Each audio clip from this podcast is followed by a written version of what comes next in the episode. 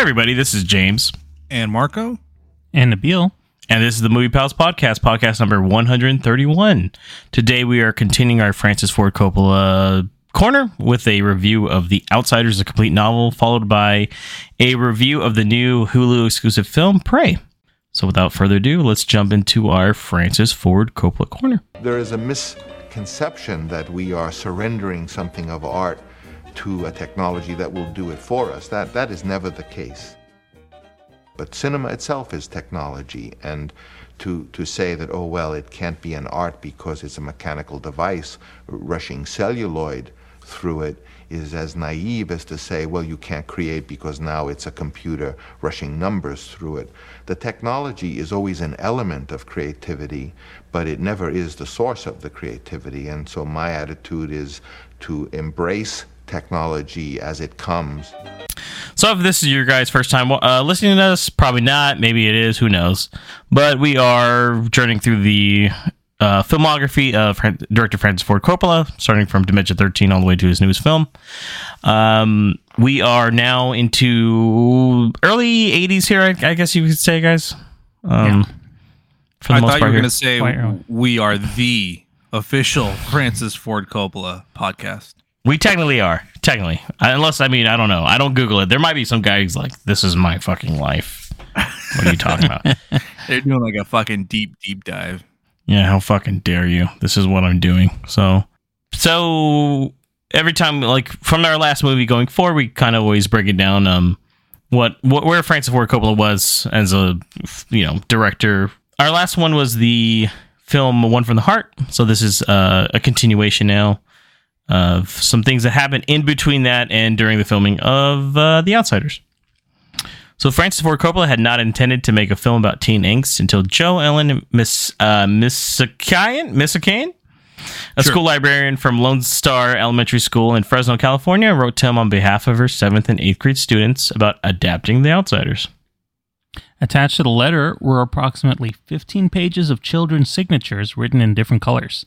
Moved by the letter, Coppola read the book and was impressed by the rela- impressed by the relationships between the greaser kids. It brought back memories of the time when, when in his youth, he had become a drama counselor working with children at a summer camp. The Outsiders is notable for being the breakout film for a number of young actors who would go on to become major stars. The film was shot on location in Tulsa, Oklahoma. Filming took place from March 29th to May 15th, 1982. A newspaper used to show a story about the three greasers saving the kids in The Outsiders includes a real story from 1982 regarding the death of a man hit by a train in Boston. Coppola's craving for realism almost led to disaster during the church burning scene. He pressed for more fire, and the small controlled blaze accidentally triggered a much bigger uncontrolled fire, which a downpour doused. The original length of the film was 2 hours and 13 minutes. Warner Brothers felt that the film was a mistake and was too long. As a result, Coppola cut it down to 91 minutes for the theatrical release. The pranks that went on during the filming have become legendary, mostly initiated by Matt Dillon, Rob Lowe, Tom Cruise, and Patrick Swayze. The targets were often C. Thomas Howell and Diane Lane, and Ralph Macchio was not really involved because he was so focused on getting his role right. The author of the original novel, S.E. Hinton, was involved during the film as she and Coppola wrote the screenplay together. She appears as a nurse near the end of the film. She also later stated that she served as an informal den mother to many of the actors, as she was close to all of them. On September 20th, 2005, Coppola re released the film on DVD, including 22 minutes of additional footage and new music, as a two disc set called The Outsiders, a complete novel. Coppola reinserted some deleted scenes to make the film more faithful to the book. This brought it up to 114 minutes uh, running time. At the beginning of the film, he added scenes where Ponyboy gets stalked and jumped. The gang talks about going to the movies. Soda Pop and Ponyboy talk in their room. And Dal, Pony, and Johnny bum around before going to the movies. In the end, Coppola added the scenes taking place in court, Mr. Syme talking to Ponyboy and Soda Pop, Ponyboy and Derry in the park. The director also removed three scenes that were in the theatrical version to improve pacing. Those scenes were Ponyboy and Johnny looking at the reflections in the lake and talking about their hair, attempting to catch a rabbit, and playing poker. So, without further ado, guys, let's get into our review of The Outsiders, the complete novel. Bet they're looking for us. This is our territory. I wish that you could concentrate on something else just once in a while. What's your name? Ponyboy Curtis. These are greasers who uh, tried to pick up on our women.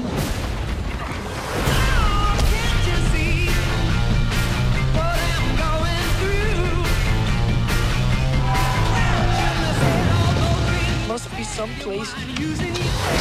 That greasers, socias, must be someplace with plain ordinary people.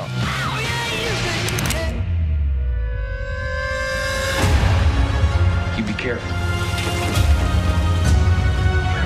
Ain't gonna hurt you no more. Stay gold, pony boy.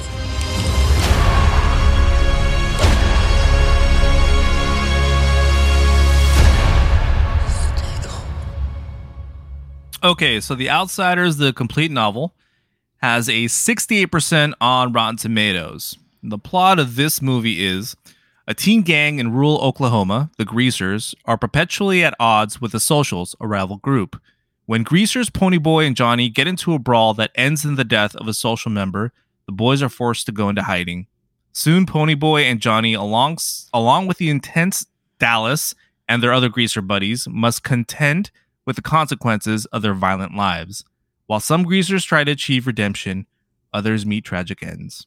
Once again, this movie is directed by the great Francis Ford Coppola as we continue the Coppola Corner because, you know, we're the official podcast and all, you know, unless there's some copycat out there like James was saying, in which case we'll steal their shit. It's the, it's the movie then- dudes, bro. It's the movie dudes.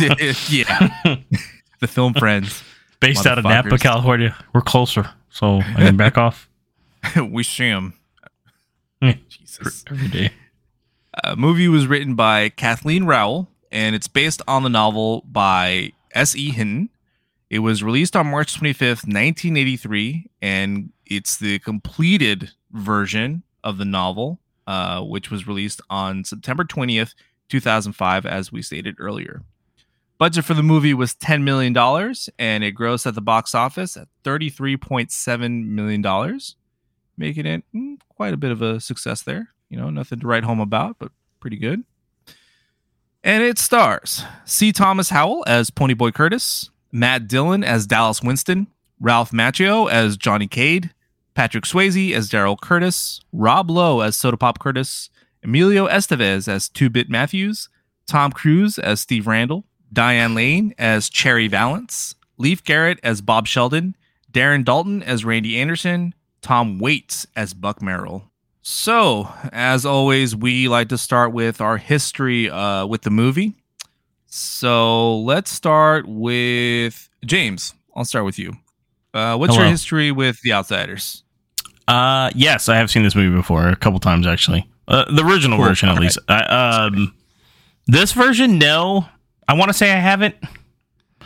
Uh, this was just this just got a two, 2021 like 4K re- restoration as well, so Mhm. that's why it looks a lot better now too. But um, I want to say I read this book. We had to, and God, I don't think it was elementary school. It had to have been middle school, probably. I'm Middle assuming. school. Yeah, I want to say middle school. It seems a little too dark for like fifth grade, right? Like, oh shit, like okay. But yeah, I read the I read the book in school and we watched the movie during that time and then I, I know that I have rewatched it at least another time since then, so I don't think this is one of his super well known movies, but like it's more known than like than like one from the heart, right?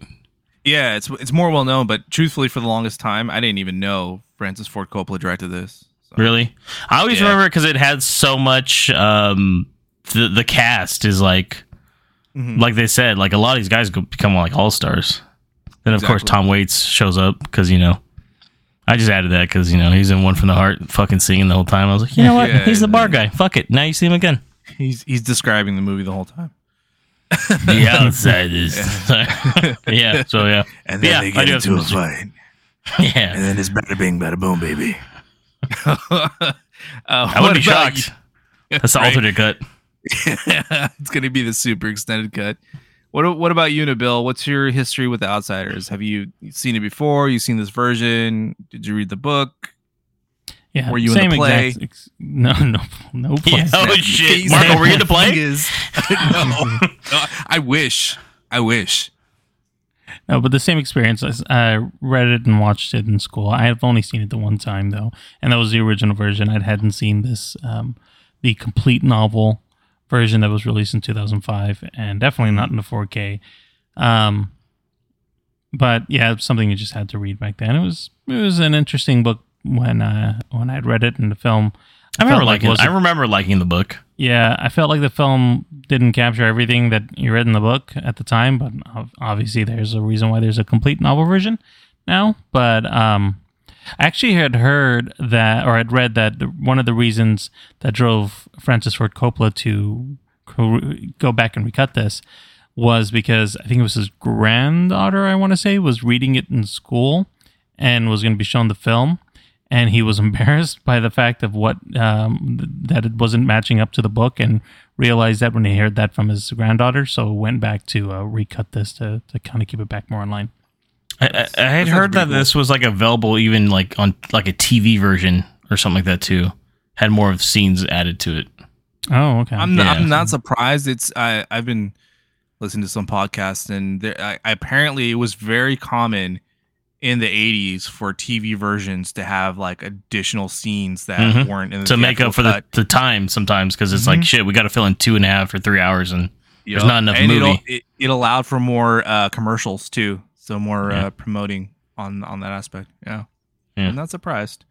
I myself, uh, I I've seen the original version hell of times. Uh, obviously, uh, I read the book in school, also in middle school. I think I liked it too. Was- I, Wasn't I, I it liked based any, off of your your actual experience as a greaser when you were younger? a little bit, Gang, Bill. I remember correctly. a, li- a little bit. The only the only thing is, uh, we didn't call it grease. Uh, we called it oil. Okay, so. this- I well, mean, I'm gonna tell everybody right now since you can't see, but Marco is wearing a Mickey Mouse cut off tee right now, so yeah, right now, I mean, bro. it's very I'm not attractive. gonna lie, it's a couple sizes too small, maybe three.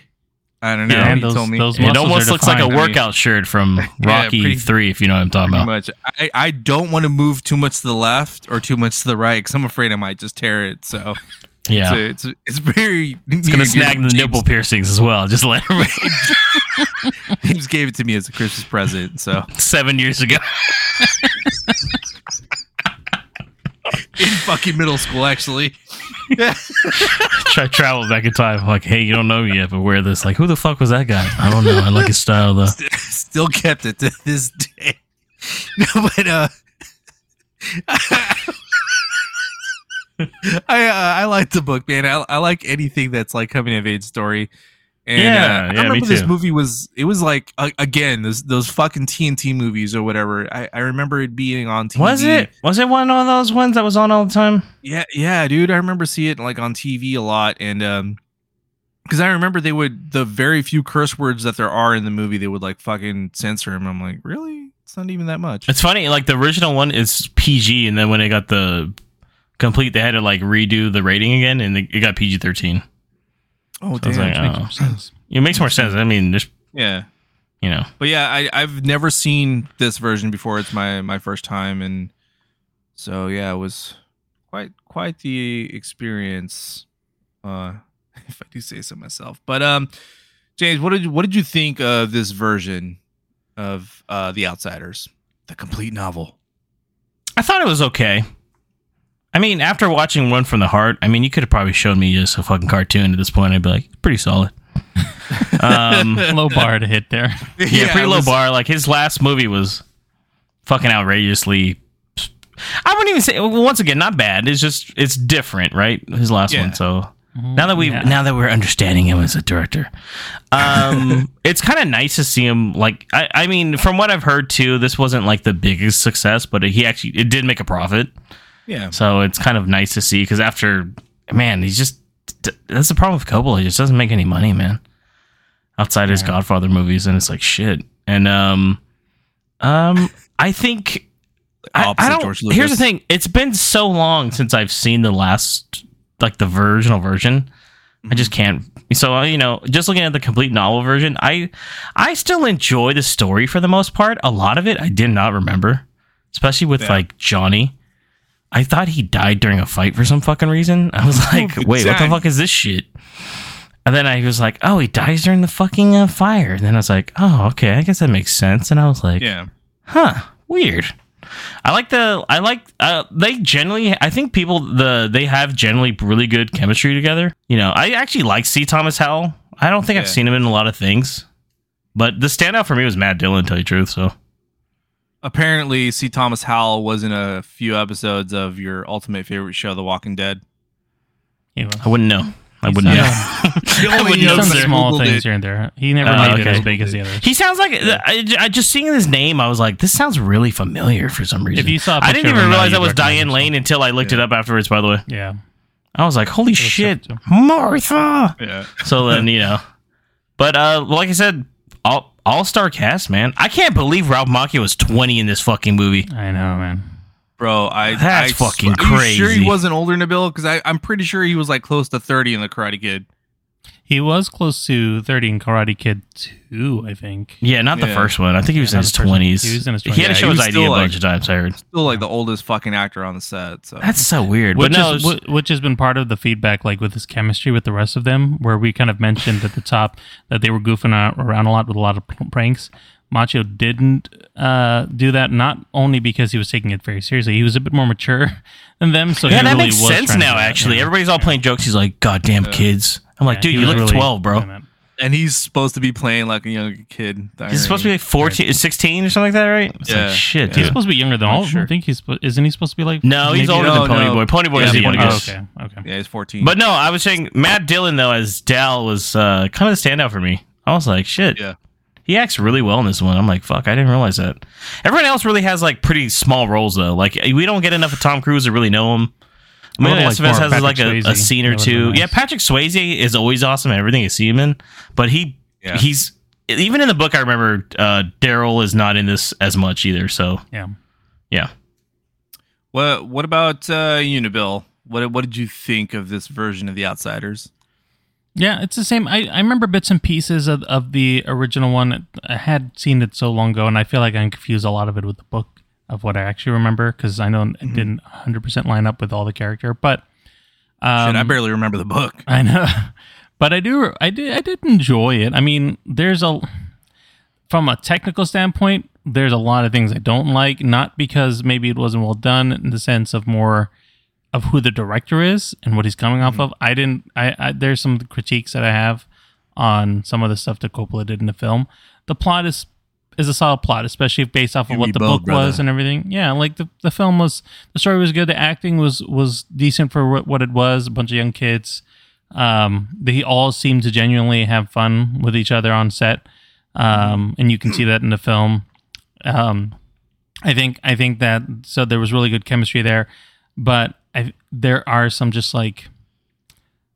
I mean, we're talking about Francis Ford Coppola here, so I have I have more directorial uh, critiques, if anything, over, yeah. on this film than than I do on the actual plot or the story itself. But yeah, I mean, I enjoy, I do like that um, this film was a bit longer. It really fleshed out some of the scenes that um, I remember just not not getting a lot of detail or context on certain things, or even like that opening scene where they're watching uh, Pony Boy walking down, you know, the alleys going to going to his neighborhood. Like I like kind of seeing that and seeing those kids, the socials, like tracking him and how that went along. I think that scene was a little longer, so um, those those little things were nice.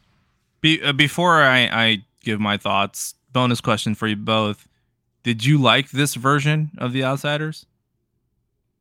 Did you guys like? Yeah, I mean, it, I didn't. Yeah, I mean, it was once again, I, I I haven't seen the other one so fucking long that it was Right. like, you know, I think it was an okay film. You, You, know, I didn't think it was like like I didn't think it was like but- fantastic, but Yeah. once again, it's probably a movie I'd probably watch again in that kind of aspect because Mm-hmm. compared to some of the other Coppola ones that are kind of rough, you know what I mean?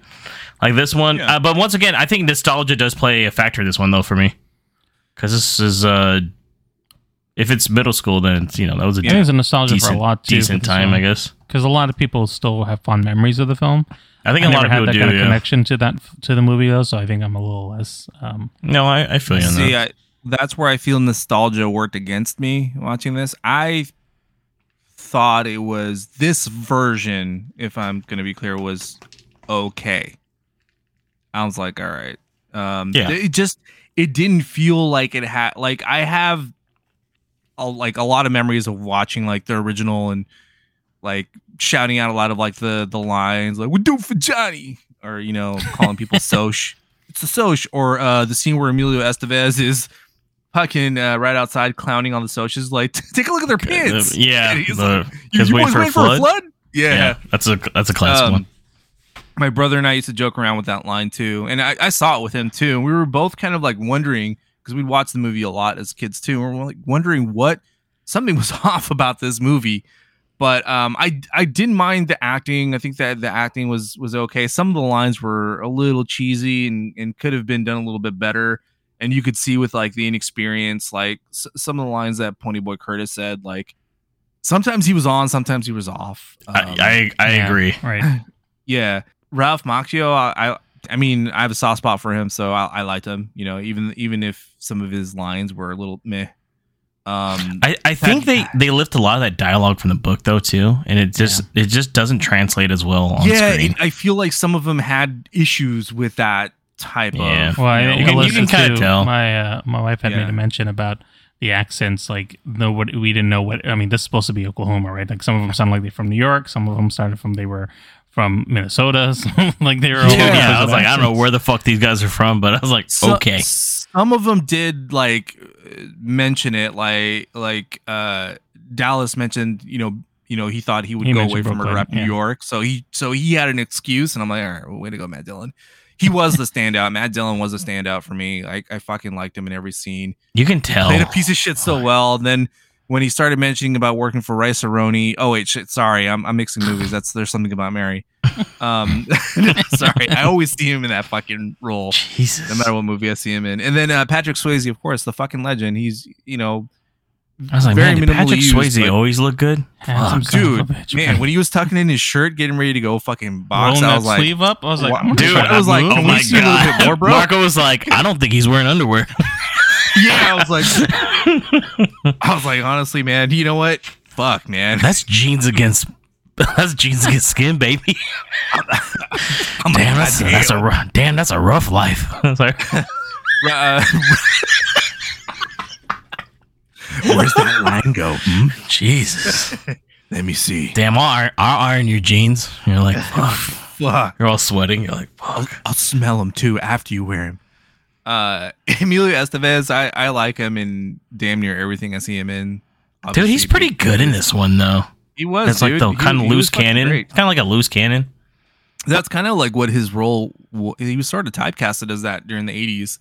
Really. So like, there's a scene where and he it is funny, him by the way. He uh, Coppola worked with his his dad. You know, so yeah, yeah, that's crazy. kind of like He so That's hired kinda him on cool because he remembered him from Apocalypse Now. Because he had him, like Really? as a little extra, and then he remembered him. He's like, "Oh, just nice. That's cool. That's That awesome. makes man. that actually makes sense now you think about it. Like, okay, Tom, Tom Cruise definitely into his character, like in every movie. Um, he does that flip, and I'm like, I wonder how many Which times. he this did is that. one of the uh, I read uh, about so much because because all these guys are so young, you know, and obviously every, a lot of them became big stars. But like Tom Cruise, Yeah. um, this is one of his few um, non-leading roles. In fact, like after this film, he I think he goes on to do Risky Business, if I'm not mistaken, and he's basically Hmm. in a leading role all the way through. Like I think it's like Magnolia or something in in the late '90s. So this is uh, Wow. one he's of got a pretty lesser big role in that one still. Uh, you- Yeah. you're thinking like Tropic Thunder, probably. Maybe, Yeah. yeah. That's probably the only time he's. I mean, does he? He doesn't cameo in shit. So Yeah. So I mean, like one of the few times that he's not a, a leading man in his career. Except Austin Powers, he cameoed there. Oh yeah, fuck. Did he? Damn, touche. Fuck, I forgot about that. I that. don't know. I, I almost forgot about it too, and I was started to think, and I was like, Yeah. yeah, I thought, I thought he did. Austin Powers But- three, I want to say. Yeah. when it was already left to shit by then. God, it's bad. Sorry. But yeah, no, it's fine. But yeah, aside from you know the you know Ralph Macchio and and C. Thomas Howell crappy lines, everyone else I think did great with their lines with their with their with their dialogue. I thought that was good. The plot, you know, it's fucking simple. You know, it's it's almost one that's been copied before. You know, two rival gangs and you know they just misunderstand each other and they even talk about that like ponyboy has that uh one-on-one with that soch and they talk about like man we're just two dudes you know who claim one side or another but really Two bros, like, man. if, Two if bros. it weren't for that i think we'd actually be pretty cool with each other and then same with Sherry. Like he's talking to her and she's talking to him, and she's like, "Hey, if I don't talk to you at school, you know, nothing personal." But it's like, dude, really? It's like you're you're letting like a social construct really separate. I like his line. He's like, "Can you see the sunset from the south side?" She's like, "Yeah." He's like, Yeah. "So can you in the north?" And I was like, "Damn right here, mm. Yeah. cuz." That was actually I really like that to kind of show like really there's no difference. In, There's no within all. difference, They yeah. shouldn't be tre- they shouldn't be treating each other you know so differently and stuff. But you know, I like I liked that social commentary a lot. I that, agree, You know, it's, it's always always at odds and stuff, and there's always one on either side that wants to like try to meet in the middle, but never happens. Uh, cinematography, you know, it's nothing to write home about. I think there are some good shots. James just mentioned that that scene when they exchange those lines. I think that that was painted very well. Um, that's that's one of the standoff shots. The fight scene, the brawl si- fight was was pretty good. I thought, you know, it's nothing to write home about, but for what it was, I think it worked. Um, soundtrack's where you lost me, man. Honestly, for I'll- this one at least, for this Dude, version, for this yeah. one, yeah. I, in some in some scenes it worked, like you know, walking the, the walking scenes and talking, you know, hearing that music in the background, it shows with the times. But during the fight scenes or the really dramatic scenes, I felt like it was just kind of off. That's just me.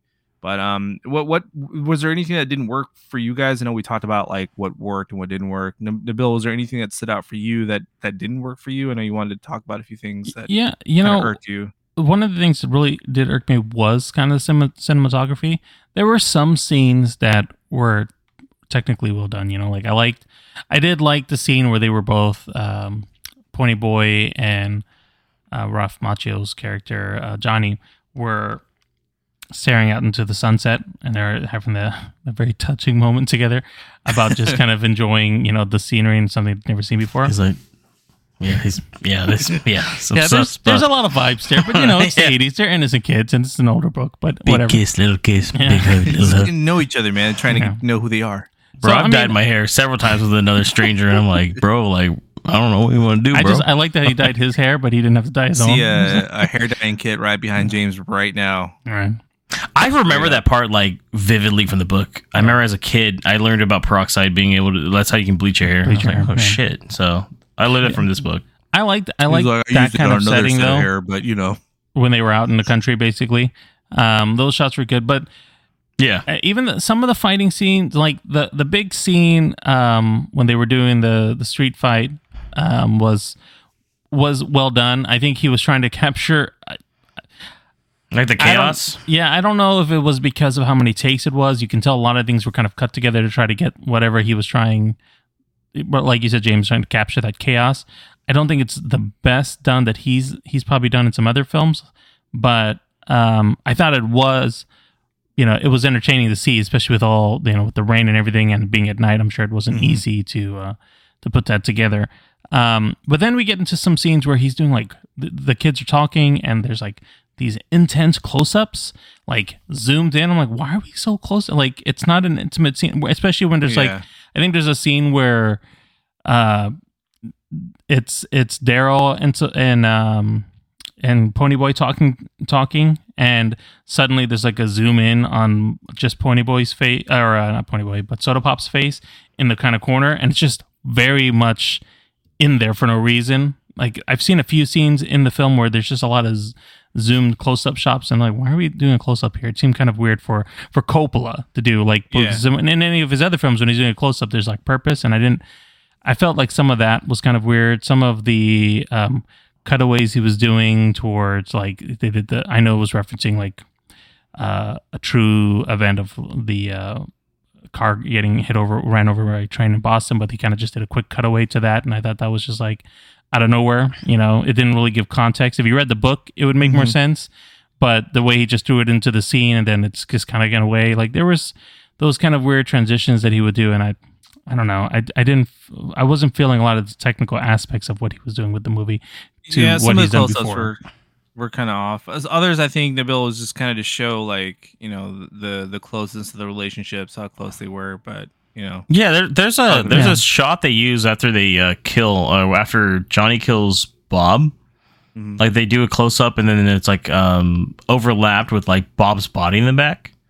And I think that's actually pretty well that done. pretty good. Yeah. and then like you see you get it because like the close up is like a, the fear in his face and the uncertainty and it's like fuck we gotta Mm-hmm. get out of here you know so I think that's pretty well done but I, I agree there's some there's some choices, but I mean, also budget's not as big as the other ones, his other movies Yeah. too. So I kind of took that into effect, and Okay. you know, and they And shot trying it. not to spend at this point. Well, Yeah, he had fuck, man. I know. As film, we right? know, So- as we know, he's like, "Fuck, man! Every dollar he spends is like, we gotta fucking roll this shit Yeah. up." yeah. Well, what, But, what about you, um, James? Anything that didn't work for you or kinda stood Um, out that Some of the soundtrack, yeah, I'll admit, it does not work um, in this version of it because they do add back in a lot. Because his his dad did the soundtrack for the original one. Um, I like the um, uh, what's the opening song? The Golden Boy one or something with um, Stevie Wonder. Got to sing that. yeah, that was actually, isn't that a, that's isn't actually that pretty nice original song. song? Yeah, yeah, yeah. yeah. That's pretty cool. So the, I mean, he's still, he's still pulling Stevie Wonder. Fuck, man. Yeah, so that, that was cool. um, it worked. Everything for the like I said, like, I agree with you guys. Just to not keep repeating things. Some of the acting is a little. Some of the lines are a little like, ooh, you know, that could have been played off a little better. Um, and then like even character like Diane Lane's character, I think is even in the book. I think she kind of comes off as kind of a bitch, man. Like where she just kind of like. You know what I mean? No offense to it, Well, but I mean, her- like, I think that's the intent, though. yeah, but even then, it's like she doesn't. She doesn't play like a big role, but when she does, it's like fuck, man, you're kind of shady. So Yeah, but yeah, but at the same time, like everyone, she, she, they were fucking with her, you know, like she, you know, was just sort of just being a. They were I being an asshole to her. She's being an asshole back. She's a, man, like- she has a cold heart, but But when she comes back and she's heart. like, Bob was a When- great guy. And I was when- like, well, Bob when- almost murdered oh, someone. so- Yeah, that see that kind of was taints her character because it's like, wait a minute, that guy was treating you like shit. And then also, where she does come off kind of like He a fucking kind. piece of shit is when she's like, yeah, I'm not going to talk to you at school. Yeah, Uh, th- people told me that before, though. That's fine. It's not a big deal. oh, James. I didn't Damn. need to, James. Uh, Mm. Jesus. I mean, some people show up dressed like the Matrix. Some people don't. We don't know. For me, dude, really, it was the music. Sometimes it it matched the scene. Like uh, other times, I'm like, why are you playing fucking surfer music right now, dude? Some serious shit's happening. I think it ruined the scene. I think it ruined a lot of the fucking movie, or or at least this version of the movie for me. I was I was telling these guys uh, earlier that I googled some of the scenes like they're with the original score, and I'm like, this was so much better. What the fuck? Like it added like the That's funny though, because a lot of uh, a lot of critics hate the original score for this movie. really No, yeah, I don't know. That's man. why he. That's I- why he went in to change it. He he's he's never liked the um, original score. He he couldn't tell his dad at the time that he didn't want him to do it. Oh. so that's why he um he kept it that way originally. But now that his dad has passed, he he went I back. really and want what these guys are smoking. this is 'cause, this is how he want wanted it more or less, kind of like so. like I understand using music of the era and stuff, but I mean, Yeah. there was I I'm pretty sure I could have found some other songs of the era that were a lot more like closer. Well, you got to to remember when he redid this too. He's probably on theme. limited budget. he probably too, had to get new rights. Yeah, and that's Yeah. why there's Although a lot he of pulled Elvis, some Elvis songs. songs. I'm like, shit. Well, that's man. probably what catalog he has access to. Yeah. Yeah, well, that, that was good. I, like I said, some songs were used at appropriate scenes. The Elvis ones all seem just like, they worked. Yeah, It's like, dude, am I supposed to be dancing right now, or worried that these guys are fucking fighting? Like, what's going on here? it's the outsiders. Who knows? Yeah, I'm like, I didn't know this was fucking. They don't West Side follow Story. norms, Marco. Yeah, They're That's good different. stuff. They're the Greasers. Sorry, they're from Oklahoma though, so I don't know how to do that accent. well, how does this compare to some of the other Coppola films we've seen so far? Nabil, uh, like, uh, do you think? I mean, do you I really think Coppola's grown as a filmmaker here, or like, do you think this is a step back? Do you think he's just sort of coasting it? What do you think? I can, you know, after James had mentioned the budget, I think you can really tell that when he does work on a constrained budget, he doesn't get to have, or he, I don't know if it's maybe his shots are more expensive. I'm not sure, but it doesn't seem like he gets to have that kind of creative freedom as a director that we're used to seeing in all his other films. So, in this, from this standpoint, like even from one from the heart, like you know, I liked the film work that he did there, the camera work, the shots, the what you know, what notes Yeah. he was doing. Like I, that's what I liked about the film. Um, But it was notoriously over budget exactly. and Mm-hmm. So you know, I think that that's that's where we're and and I mean, Apocalypse Now, over budget. You know, Godfather Two, over budget. But you know, some of those had a good return, some of them didn't. Um, so I think that as a director, he probably, you know, he, he probably works best with just that creative freedom. But he maybe just needs a better producer to hold him, rein him in a little bit, make sure he doesn't spend too much. Um, because I think this film was a bit of a step back from from his creative creativity. You know what he what what I've seen so far from him. I feel like it isn't his strongest work as a director. A, a lot of those great creative directors need a producer to reel them back on their budget, but uh, that's another story. Uh, what about you, James? Um, how, how do you think this compares to the other films that we've done from Coppola's library? I, see, I don't agree with Nabil. Actually, I think this is this is my speculation better since we're becoming um, experts at this. I feel like because like he this is one of his few movies that like he does not go over budget. He did not. Uh, he only filmed took two months to film it, which is insane for Francis Coppola, right? Yeah. Um, I think it's a step in the right direction, if anything. Uh, yeah, it's kind of like one for one for them, one for you, kind of thing. Yeah. It's just like a safe movie, right? And I, I, I generally get a feeling that he that he probably had fun filming this movie because right after this, he the next movie we were doing, Rumble Fish, he shot like with a lot of the same cast here, and like right after this movie because he was like, "Fuck it," which is based on another Hinton book too, by the way. So that's just like Right. Yeah. he got into this mode of like, "Fuck it," and You're just trying to pay his debts at this point, basically, baby. dude, George Trying was like, "Sorry, safe. George, sorry." I'm not. I'm not gonna let you burn. Yoda died, by the way. So I don't know. I, I, I, I don't think. Yes, I think he uses some sh- some of the shots. Those close up shots remind me of one from the heart. By the way, those overlapping ones too. I was like, okay. He obviously didn't get too crazy with this one, so that's what I'm just trying to say. Like, it, it feels like it's a safe a safe bet on him. Like, okay, I can base it on this novel that was popular, really popular at the time, and for me, in a way, I, I agree with Nabil. He didn't grow as one. I didn't think he took a step back though. So that's all. Well, I'm gonna be the soda pop here and kind of meet you two in the middle. All After you spoon me in bed? It's, Sorry. yeah, I'm gonna spoon you in bed and tell you it's gonna be all right, and then Big I'll kiss, stare you little right in kiss. the eyes, just stare you right in the eyes and tell you I'm gonna marry some chick while your nose is like a millimeter away from mine. That's what I'm gonna do. Uh, yeah, I, uh, I I think that it was it was a purposeful step back because he wanted he didn't want to take on those long stressful projects. He wanted just one and done them, similar to what James is doing, but still add his like flair to it. I mean, he's in serious debt right now. He fucking mortgaged his fucking vineyard and shit for this. He lost his movie studio, as we learned from our previous podcast. So at this point, like he's just like James is saying, just trying to get make these easy movies and and turn them into profits. So you know, obviously to not only save his name but also you know get out of fucking debt because you know we all know George is in in you know a lot of money, but he's not letting his friend Frank borrowing cash. like, no, sorry, gotta make Return of the Jedi, so not gonna happen. Sorry, George. Um, Yoda costs a lot of money. It's you know the goddamn Jim- Jabba the Hutt, you know. You Jim want- Henson. We have Jim Yeah. Henson on here. So so I think that it's Kermit. not it's not as as jaw dropping as some of his other movies, but it makes sense as to why. Um, you know, it's I agree. You know, he, he doesn't want to take those. Isn't that weird that we know all this right shit now. By the way, this is weird, right? Yeah, we. we We've done our if anybody else fucking like, we could actually be like, well, actually, the reason why is because uh, financial. Someone like, what the fuck? I just said I didn't like the movie.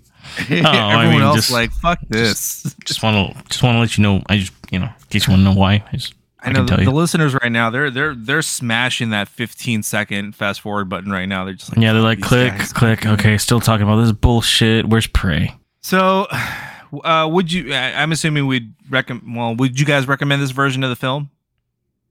Yeah, I think this is like the one that's easily available now. I don't think the other one's just like every time they release like a director's cut. I don't think it's super easy to. Although I think the iTunes one has No, both you- copies you- on it. I think it does. Yeah, you, I mean, you can buy it on the Vudu too. Yeah, The- they have, they have Yeah. the other copies I on saw, it. but you know, Uh, I- although that one did not get a 4K restoration, so this does look the best though. So it does. I would still yeah. say take a look at it. Then, if you really are interested, see what the differences are. What, what about you, Nabil? Yeah, I mean, would- if anything, for nostalgia's sake, this is going to be the one that's closest to the book anyway. So a lot of people that have read the book is going to um, connect more to this one if they actually watch it, as far as a lot of the the scenes that happen um, comparatively. So yeah, I would. I mean, Mm, why not watch the uh, the full version of it? I'm I'm more indifferent. I mean, if you're satisfied with just how the original was, fine. I mean, if you're curious, if you want to be a completionist, go for it. But you don't really have to. Marco's like, I got a VHS copy of the original. Let me. Pretty much, man. I mean, It's Marco still watches the original theatrical release of the Star Wars film. beta, baby. So you know he's Marco's he's like, on let me blow the, let me blow this bitch real quick. I don't need those special editions. Yeah, It's good to go, baby. Uh, I bought it from the fucking Mexican video store. It's like they got it right here, baby. It's in Spanish, but you got the fucking uh, subtitle, man. It's good. Anyway, uh, any other thoughts, guys, or that's pretty much it? We can go into what we rate this movie. no, yeah, Yeah, I, yes. You know Okay. ratings. Yeah. Yeah, uh, James, what do you rate this version of the movie? Um, that's probably high, but I give it three and a half. Okay, all right, not bad. What about you, Nabil? I gave it three stars. Man, I'm gonna give this in two and a half. Man, I mean, I would still probably watch it again, but it, it would be rough with that fucking music, dude. Truthfully, I, I would watch it just for the fucking 4K restoration. That's probably it. Yeah. Yeah. That's all she wrote, baby. Yeah, I gotcha. All right, let's uh, move on now, guys, to our review of Prey. Why do you want to hunt? Because you all think that I can't. I saw a sign in the sky. I'm ready. Maui, Nita.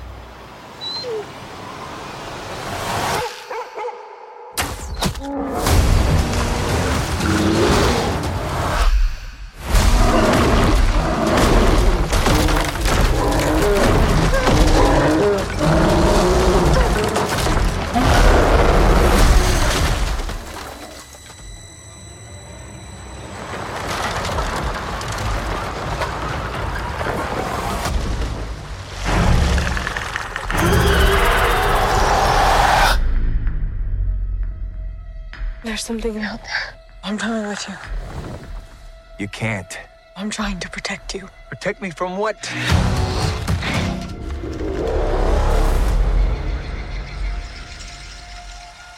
It's time.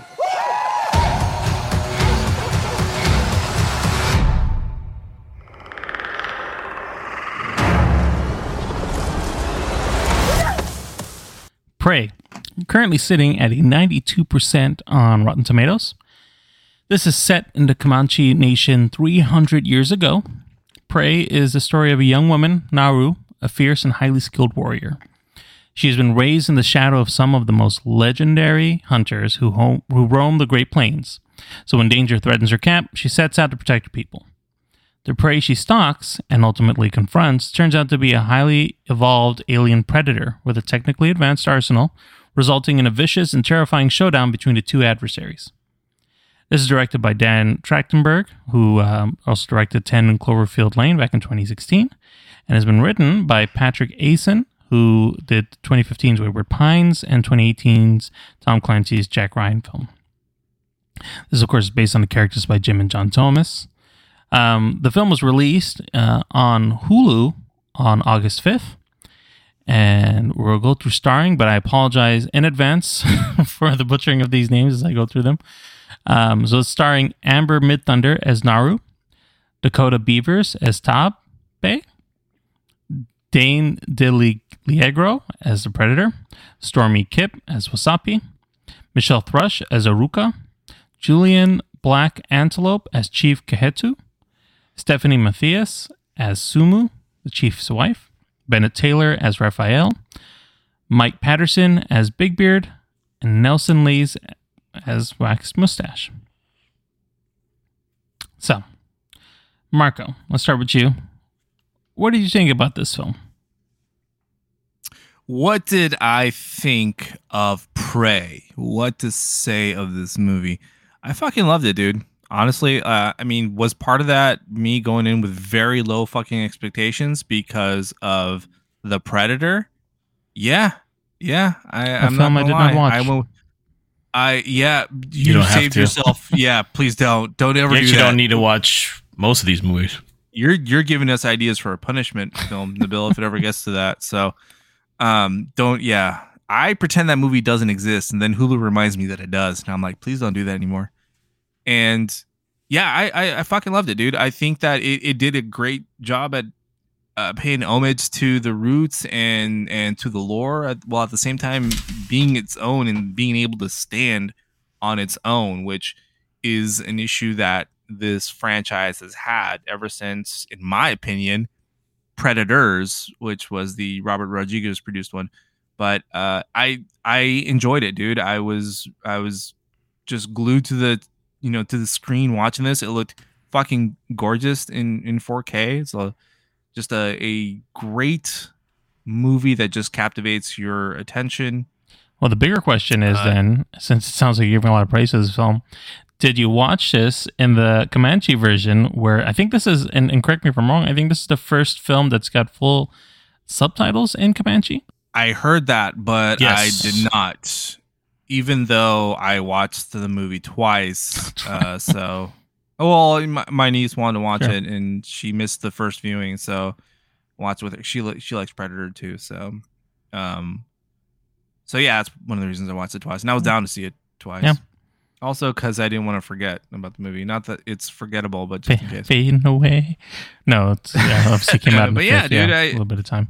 Fucking enjoyed it, dude. Well, I I think that for once, me and uh, Rotten Tomatoes agree. what about Ninety-two percent. what about you, James? What was your thoughts on this film overall?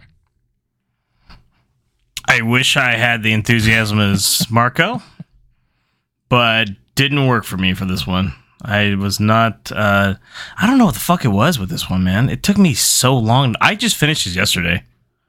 Like it took me that long. It, I Down to tried. Yeah. I tried six different times to watch this movie, and I just kept falling asleep every fucking time, guys. I was like, "Fucking Christ!" I'm like, I woke up. I'm like, I I must have missed 35 minutes of this because where the fuck is she now? tried watching it on my phone. Tried watching it on my iPad. Tried watching it on my TV. Watched it in my fucking Tesla while I I charged. fucking bought a I ticket, just saw it fuck- in the theaters. You know what? Doesn't even remember watching it. I fucking hacked it. Yeah, it's not even in theaters. I was like, "Run this bitch!" They're like, "What?" I said, "Run it!" Went to Edwards. He was like, "Put the shit on right now." I thought it was okay, but for me, it's just I don't know the the Predator franchises. No offense to people that love the Predator, fran- it's such a low fucking bar, man. I like the first one. Uh, it has, but that's mostly due to nostalgia. I know it's corny as shit, and you know it's it's from the era of macho men kind of fucking movies, and it's it's a That's how I live my you know, life. it's uh yeah, I mean, fucking Nabil's not wearing a shirt again. I could tell. Uh, it's almost memeable at this point. Um, I don't like the sequels. The only one I think even got close to it was the 2010 movie. Agreed. But with the rewatch of that one, I don't think it actually holds up that well anymore. Truth be told, pacing wise. But um, this one, there, there's there's parts of it that are cool. You know, don't get me wrong. Like, but they're all like near the end for me. What the two parts I liked, and it's like an hour and ten minutes in, and it's like it's only an hour and a half movie, so it's like fuck. I don't I think I've like- ever waited the day before. I've gotten close, but never the day before. This is the first time, guys. So I apologize. It took 131 episodes, but Well, Prey was the one that fucking broke me. Apparently, Interestingly enough. uh, well, just just to add on a little on my end too, I thought the film was fine. Uh, I thought it was a it's it's definitely a slow burn kind of movie. It's a, you're out in the the field being hunted. A lot of it ramps up near the end. Um, so it's a bit slow paced. I found a lot of the scenes interesting, just being out in nature and um, Naru and the Comanche tribe essentially just hunting out over there, um, dealing with the day to day. I think that that was all very well done and true to form, and that was that in itself was interesting from like even a historical standpoint of just being a part of the day in life, um, being set back into that time. So all that was interesting. Even the the bit of a, a twist of the French coming in was was very cool to see because I was like, wait, that seems like I, I was expecting them to be English for a second. I was like, that doesn't seem right, and then realized, oh no, okay, the French are there. okay, so that you know that's th- those little things were cool. those aren't those aren't fur trappers. Exactly. so I thought that that was uh, all little nice notes that they were adding in to really make sure you knew what the setting was. Predator part of it was, I mean, he was a predator like in any of the other films. I think he was. It was a, a fine version of it in here, um, and some of the aspects were a bit creative on the kills, which I liked, but nothing more than you would expect from like the first film or like we talked about, even like Predators in 2010. Um, some of those. Uh, exciting, unique kills. They they didn't go too much into it with this one. They were just a bit more creative because of the time frame and the tools that were available. So that's so there's that. Um, so talked about the story quite a bit, just as a whole, but there are some newcomer uh, stars here. I think James Friendly, you didn't really recall the name of the actress, uh, what her character was, but I, I could have sworn I wrote it wrong for a second. I was like, yo, I might have wrote that wrong. I swear to God. That's why I was like, did I fuck that up? what did you think though about the lead, Amber um, or Naru, um, and you know just the acting in the film? She's cool though. Yeah. Um, she's from Legion. I talked to Mark about this. Yeah. She's Mhm. um, she's uh, it's glad I'm I'm happy to see her in like a like a big role, which is cool. Even though it's stuck on Hulu, but I mean, she was fine. I li- I liked her was. I mean, she was kind of carrying. I mean, it was really her, so she was carrying most of this movie. yeah, like for the most part, you don't really. I mean, y- her brother, right? Right. Obviously, you see him, but um, I liked her. I liked her. Um, her her overall arc of like not you know having to have to like prove herself, you know, and because the predator like underestimates her, I think that was a interesting aspect of it. Like he doesn't see her as a threat, and that's why. She has the advantage, which I, I thought was smart. I like that a lot. And plus, she's really cool with that dog, by the way. She that dog is pretty cool. Yeah. That dog is fucking adorable. I was like, please don't die. What about you, Marco? Any thoughts on uh, Naru or even um, any of the other characters on just you know acting and how that was portrayed in this film? How they carried this movie. I absolutely loved Amber Midhunt- Midhunter. I think she was fucking great. Like James said, she's from Legion. She's great in that too. So Yeah. that's actually where I began to really like start to like her as an actor. And I think she did great. She fucking carried the film. I think she did an excellent job as the fucking lead. She uh, has excellent fucking acting chops. The I, you know, I- I don't know the Comanche language, but when she spoke it, she sounded like, you know, she was, you know, actually like native in that language. So I thought that was pretty fucking awesome. In fact, every single one of the actors did. So I think they all did great, dude. Um, I I love movies that focus on Native Americans. They are, you know, in fact, the Native fucking Americans, and I like seeing them fucking be badass and shit. Because you know, for long periods of time, they've been seen with the stigma that they were fucking savages, but they were fucking very actually sociable human beings. So um, I like that. I like the um, the relationships that it showed. I like that uh, you know her and her brother were were pretty close, and you know even though he thought that she couldn't really be like a good hunter or anything, he would still push her and still like in a way sort of you know supported her. Even told her at one point that when they were going on a hunt to to hunt a fucking mountain lion, like her methods, her her tactics worked, and he let lets her know eventually like, hey, your shit worked, and I I like that they included that. But to Amber Midhunter, she again fucking phenomenal. Um, her chemistry with the dog, I I agree with James there. I think was just fucking great, and the dog itself as a character, I think was just fucking adorable and a great addition to uh to the It, movie. it's cool because like the dog is like uh, they adopted it for the movie and had like no experience doing it. Oh, really? So wow, cool. yeah, so they they said there was like a lot of takes they had to do sometimes, and then somebody on set uh, actually adopted the dog afterwards and like kept it. Oh, so, cool. yeah, I was like, that's that's a nice little story. but yeah, um, I don't think there was a, a line wasted or a scene really wasted on on the characters. Nothing seemed fucking cheesy to me. It all fucking uh, it worked for me, man. So What about the um the kind of the plot overall? Did you feel being it's a predator film, you know, there's been a, a, a hodgepodge of different versions of it where it's been pure horror, um, to like the action horror, the kind of the campy comedy action horror kind of thing where they go a little gory, but it's also kind of funny, haha. Um, and then to the to more action thriller, like what what would you really feel like class this film fits into the history of the Predator, James? Like, do you think that this does it serve? I mean, it's not the strongest franchise, but does it do its service um, in line of being a Predator film, of being one of the, you know, like a horror film? I know it's got a really high review from critically, but do you feel that it really holds true to what uh, Predator is? I, I, uh, to me at least, this was not horror. This wasn't scary at all. Like this is um, I don't, I don't, I, I guess the first one's maybe more horror. All of them after that are just. I mean, the second one's got some pretty vicious shit Yeah. too. People get skinned. It's more and of the shit. I violent horror the in stuff. the 80s area. Yeah. Um it's almost like a thriller to me. At least that's how I looked at I it. Um with a mix of action, especially like the last two scenes are like really action packed. It's pretty intense where they uh, the predator gets to kind of flex and show off his skills. You know, if that makes sense. Um, th- that's kind of how I, I would, uh, at least how I classified it. Um, there wasn't anything like scary. I mean, horror wise, I guess uh, there's there's some horrific stuff, I guess, with the killings and stuff like that, but not like a oh, this is a jump scare kind of movie kind of thing. Right. If that makes sense. Yeah. How about you, Marco? Do you feel that this kind of sat in with the horror trope, or is more action or thriller or something?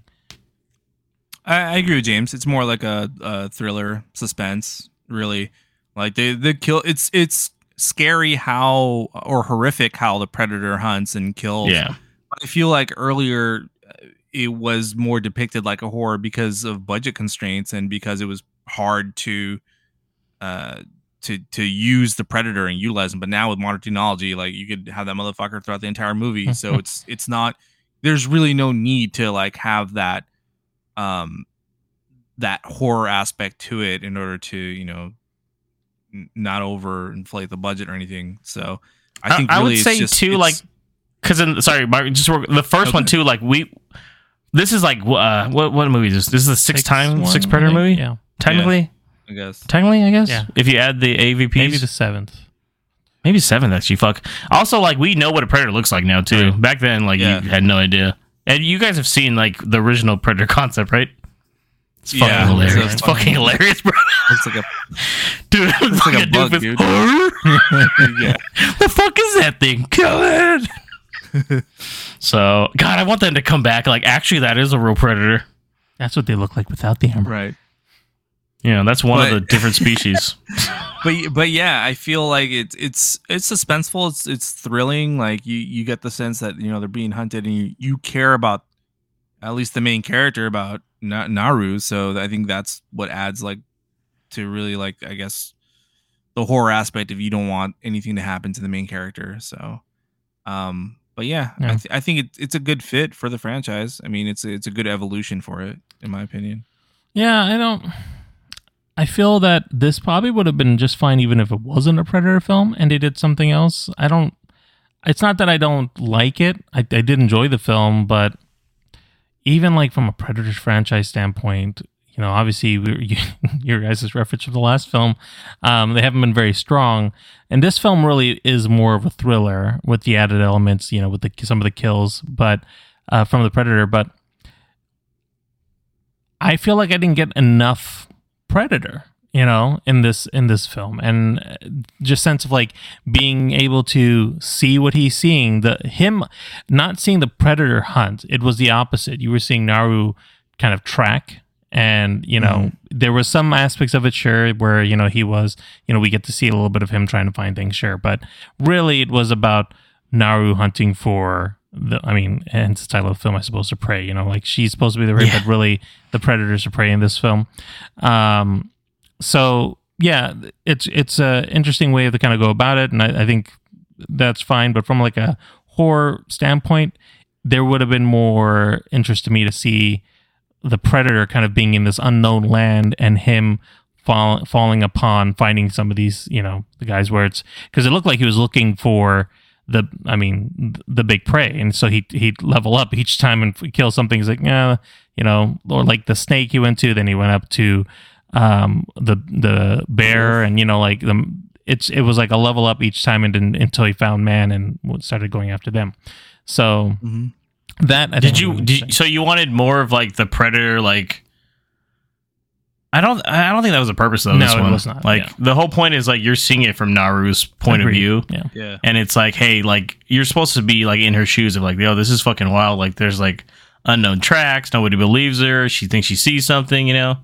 Yeah. And then I think if I think if you saw more, I mean, don't get me wrong. I think this movie is a little too short. Ten more minutes would have been fucking great. Adding a little Really? bit more I don't think you couldn't backstory. make it to the original 90. Dude, it's straight up hour thirty five. I was like, God damn.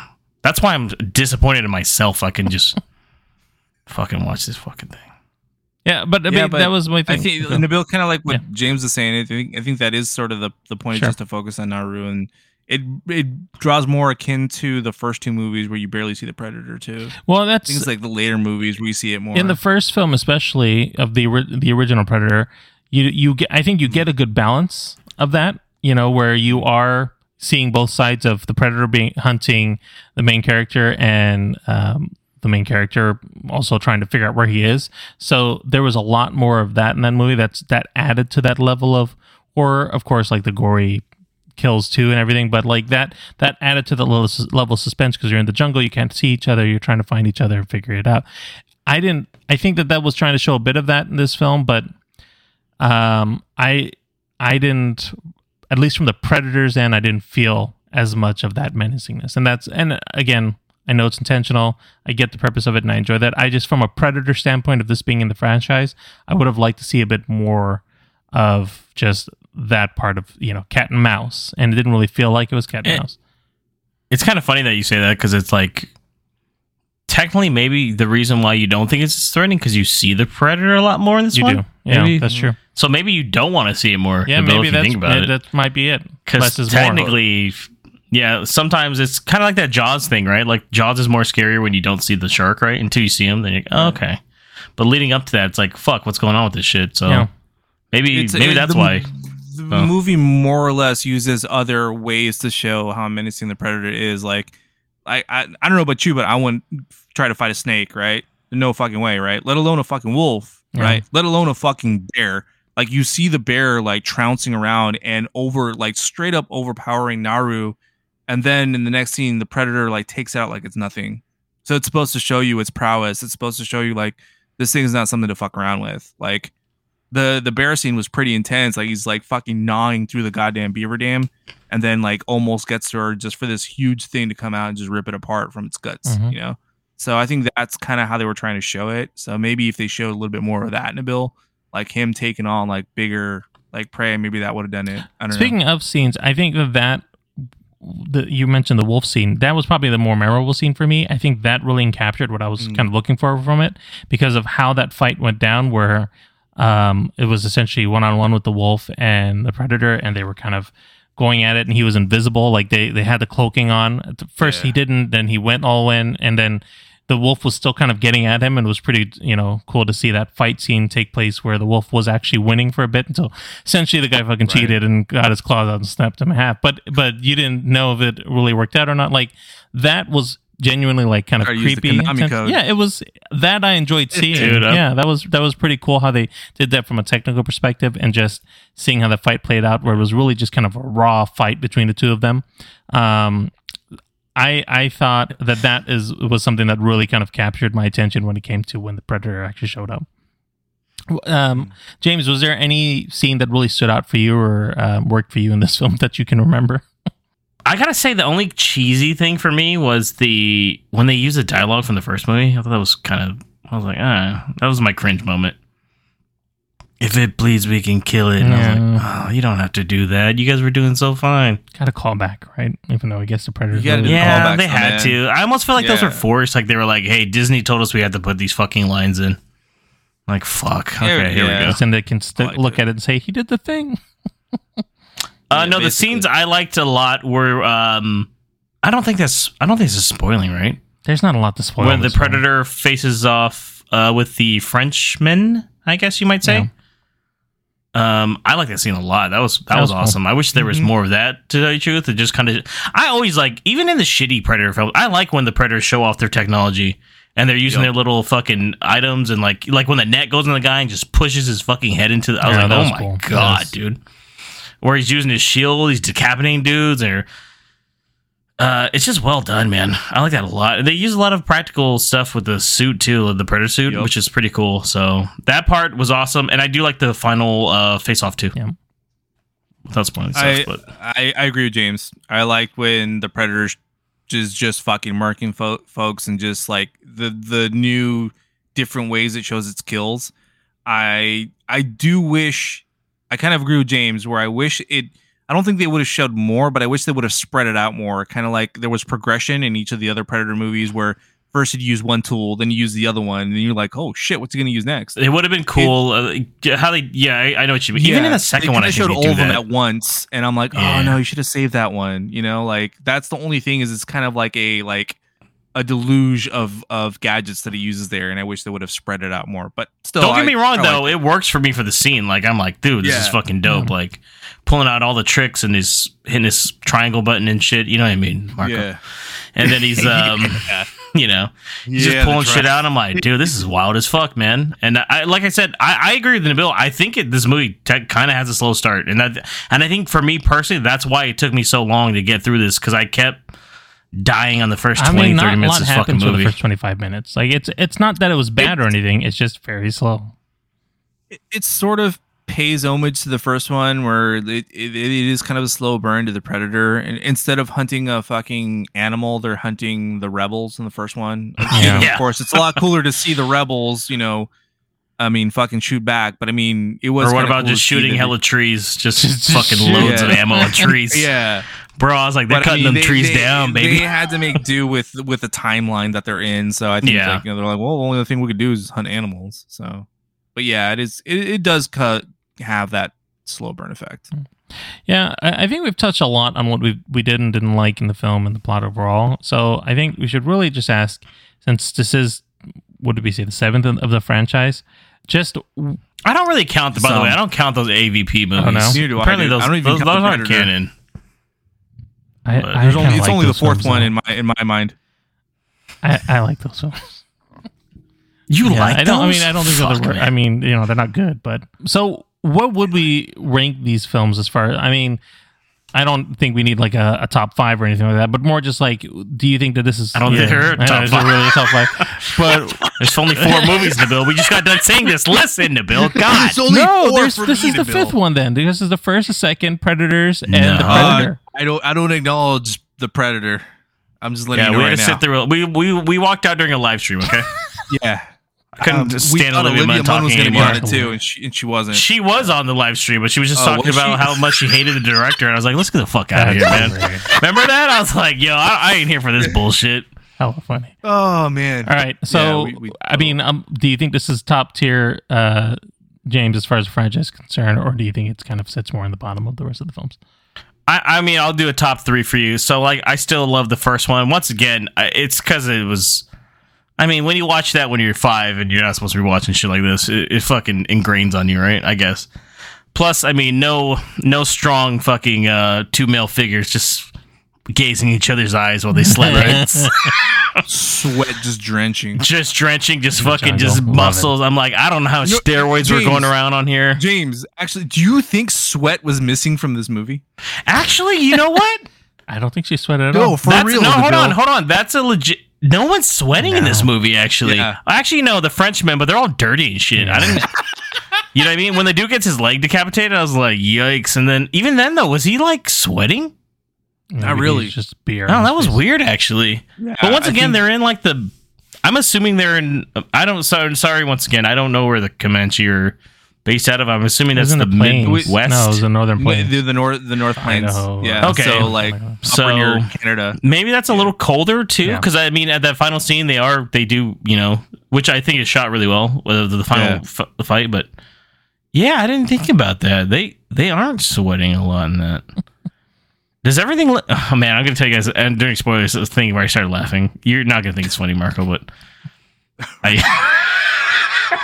Sorry. Uh. So, anyways, top three. Uh. First one. Uh. I still like that 2010 one for s- number two. I know that's probably fucking stupid now, but. No. I got a soft spot for Robert Rodriguez too, and I, I genuinely liked that movie, how they set it up. And then this would be number three for me, though. To tell you the truth, this is a movie that I'm definitely going to rewatch again. Um, when it's like not not in anytime soon, but 12 eventually. o'clock where he knows he's having lunch, sitting Yeah, down. with an energy Yeah. drink, and I'm going to be like, you know Does what? that And I, mean- I I wouldn't mind watching the full thing in the Comanche language Yeah. as well, because for the mean- half of it that I did watch, it was pretty well done for a for a dub. For for instance, it's Yeah, a it's a dub. dub, It's yeah. not. Yeah. But they they tried they used some technology they said to try to nail it pretty well. It, it's not perfect, but it, it, it looks it, it sounds good because they did get all the original actors to do their lines. So So Predator So, yeah. Two. Uh, that, that's that's I'm not a big? Predator No. two fan, bro. I am Damn, not a big bro. Predator two fan. That's a bad film. I know I I know you generally like it, and there's a connection to this it. movie with the gun. I know that, but um, and then man, Predators is just the worst. The fucking 2000. What what year was that? 16, 17? 16, 17. Was it? Fuck, man, that was so bad. No, wait. We were we had the I thought it was podcast, so it would had to be like 17. Did 18. we? Yeah, No dude. Because I, I I posted the fucking memory, and I was like, when me and you were fucking scarred during that fucking movie. Dude, it was funny because we were really looking forward to that too, and I watched all the We movies were- leading into that. Then we we went and saw it, and I was like, "Yikes!" Oh, The Predator. Sorry, 2018. Yeah, yeah. Shane And Black even that left movie's only an hour and 47 minutes long. Fuck. What about you, Marco? What Yeah, were your thoughts was- as, as far as the rank of the, of the films? Like, do you have a top three? Um, uh, I want to say, um, first Predator. Obviously, uh, I have a nostalgic soft spot for that one. I want to say Prey, then Predator Two, and this is no hate to the 2010 Predators movie because I like that one too. But that would be the the fourth one, and mainly because I have nos- nostalgia for Predator Two. I saw it in in theaters. It was one of the first Predator movies I saw in theaters. Oh, we're not shocked. I'm surprised. Yeah, it came out in 1990, Yeah, baby. you were 27 years old. and Was it 90? I was just 90? yeah, 19, 1990. I was just fucking just juiced to see a Predator movie in theaters, and that nostalgia will follow me, man. Plus, it's it's a vicious fucking movie. it is very violent. so fucking vicious. Dude. Yeah. but um, yeah, really, those are the only four I like in the franchise, man. Yeah, I mean, I'm, I, my list is pretty much James's though for top three. So it's uh, uh, Predator, Predators, and then uh, Prey. So before we go into spoilers, let's talk about our reviews. Um, how many stars we gave this? Marco, how many stars did you rate this film? Four and a half. Four and a half. It's one of my yeah, one of my favorite movies this All right, summer. All right. Uh, James. I give this one a three. and I gave this a three and a half stars. Right. So before we go into spoiler, there isn't a lot to talk about um, in it, but we'll we'll give a Yeah. little bit of just what's up and coming for this film, and that's really where that spoiler comes from. Um, but before we uh, jump into that, if you haven't seen the film, um, you've listened to us this far. I don't know what the heck's wrong with you. You should have seen it first. But um, if not, Someone's like, "Wait a minute, what?" um, we'll go into a bit more of, of what happens at the ending of the film. Um, if you want to skip ahead, you can listen to the outro, find out how you can get a hold of us and, and interact with us, um, as well as what we plan to be watching next. All right, so we're going to jump into the spoiler section. Uh, so basically, the film ends with surprise, surprise, uh, the Predator and Naru facing off, and uh, Naru kicking its ass, which is great. It's a good scene at the end, a good battle scene. Um, she basically earns respect of her tribe, and I, I don't know. It looks like she's going to become war chief. I don't know if they will let a a woman become one, but it looks like she could have if they were a bit more inclusive. And she kind of warned everybody that hey, we got to leave now because the French are here, um, which is really the bigger threat there. For, for foreshadowing into what happens to them in about you know 50 years time um, but regardless that's pretty much how the film ends except there is a little scene during the credits where they show like these kind of artistic renderings of things that have been going on and then at the end of that they show a bunch of spaceships coming onto where the where uh, where the predator was.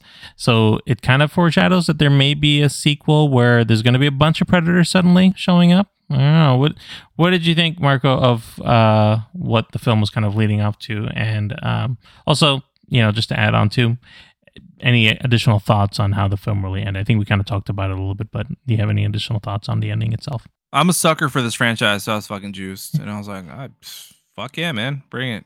I mean, if it's as good as this one, I'm I'm all for it. Really, like you'd be into seeing the I'm- characters like come said, back again I'm, a, I'm a I'm an unapologetic fucking fan of, of Predator, not the shitty movies, but the good ones, or at least the ones that I consider good. Um, I also James, real quick, briefly mentioned the the connection of Predator Two with the with the whole gun Yeah. thing that they give uh that they steal and that they also give to Danny Glover and Predator 2. I thought that was fucking awesome. I screamed when that happened. I was like, I fucking knew it. Anyway, because it was around the same time frame from that gun, and I told my brother too because I was watching with him too. I was like, I wonder if that fucking gun is going to be there from Predator 2, and I was like, fuck. Anyway, they got to explain what how they give it back to Danny Glover, dude. I mean, do they, you know, do they kill Naru? What do they do? They come back because it's like awarded as a respectful, Yeah. you know, trophy. So if this means that there's going to be a sequel in this quote unquote era, I mean, they have 300 years to play with basically until, or give or take until like the first Predator movie. So I wouldn't mind it. I mean, as long as they treat it well and, and they don't fucking cookie cutter these fucking movies like they were with AVP and the other Predator movies, then I'd fucking Yeah. watch it. What about you, James? Any thoughts on the ending or you know potential sequel to this kind of storyline? Yeah, no, I like the ending scene. That was cool. It was smart how they did that. Um, I guess they kind of hint at like the the paintings, Right. right? The, during the credits, like more predators Mhm. come. So like, uh, that might be more interesting because truthfully, that might just kind of keep the pace going. Um, I wouldn't mind them doing even like another time jump, like another hundred years or two hundred years. You know, see like something like Yeah. that. Since it seems like you know, like maybe this is the step in the right direction from the sound of it. So yeah, so something like that. But yeah, no, I, I thought it was fun. So. Cool. um, yeah, I mean, I I kind of agree also with the line of thinking that it'd be interesting to see what they do with this. Um, if they kind of, it seems like they're doing. I mean, they, I guess they're always trying to do some kind of soft reboot, but this would be a, a great way to tie in all those storylines. If, if like you guys said, they maybe do a little bit of a time jump and keep it within everything leading up to the first Predator film, that'd be kind of neat. And then it just resets that timeline a, a little bit, but also connects everything all at once. And then, you know, maybe they do something big as a as a uh, something weighing down in the future. So later on, so that's cool. Uh, any other thoughts on the film? Anything to to note? Uh, I just thought it was interesting design for the Predator. I guess it's a different variant because they always got to introduce Right. a new one. So, because it obviously had different looking jaws than Weird mandibles. previous versions. I thought it was a Super Predator, but from the Predators movie. But no, it's like apparently the feral predator, whatever the fuck that means. All right, so that is the end of the podcast. Thank you, everybody, for listening. Um, feedback, response, and reviews. Um, Marco, let them know how they can reach us. Check us out on Facebook, Instagram, or Twitter at Movie Pals Pod because we are the Francis Ford Coppola podcast until we run out of his movie library. Then we're gonna be like, else. and um, we'll fucking hopefully evolve. that last movie comes out. So Yeah. we just yeah, want to let know. yeah, we're just We're timing this just rolling right. the dice on this one. but yeah, uh, comment, you know, retweet, Love share. us. yeah, tell your friends and family about us. please love us. Yeah. Tell tell the, the two people you know, you know, hey, check these guys out. You might like them. Sometimes they're interesting. Sometimes you just want to check your phone out the window. Who knows? Also, if you listen to us on Spotify, Apple Podcasts, SoundCloud, Google Podcasts, iHeartRadio, Stitcher, or Amazon Music, I hope I got all of them. Smash that subscribe button and you'll never miss an episode. If this is your first time listening to us, welcome. Thank you. You joining us for these double headers back to back. That's how we roll, VV. So, yeah, thank you for giving us a shot. Hack your family members' phones and, you know, hit that sub. Hit that sub, man. We'd really Go on your it. parents' phone right now. Open up the podcast app. Whoa, whoa, whoa. Go on Yes. to and find this episode. Give us that five star review. All right, guys. So thank you uh, once again for listening here. Um, I promise I'll do better next time. Uh, these movies, just it's getting to me. So uh, stay tuned to episode 132. We're going to continue the Coppola corner with the 19 another 1983 film. He released two in the same year, Rumble Fish, uh, followed by the new George Miller film, The 3000 Years of Longing. So until then, this is James. And, And Marco? Have a great one.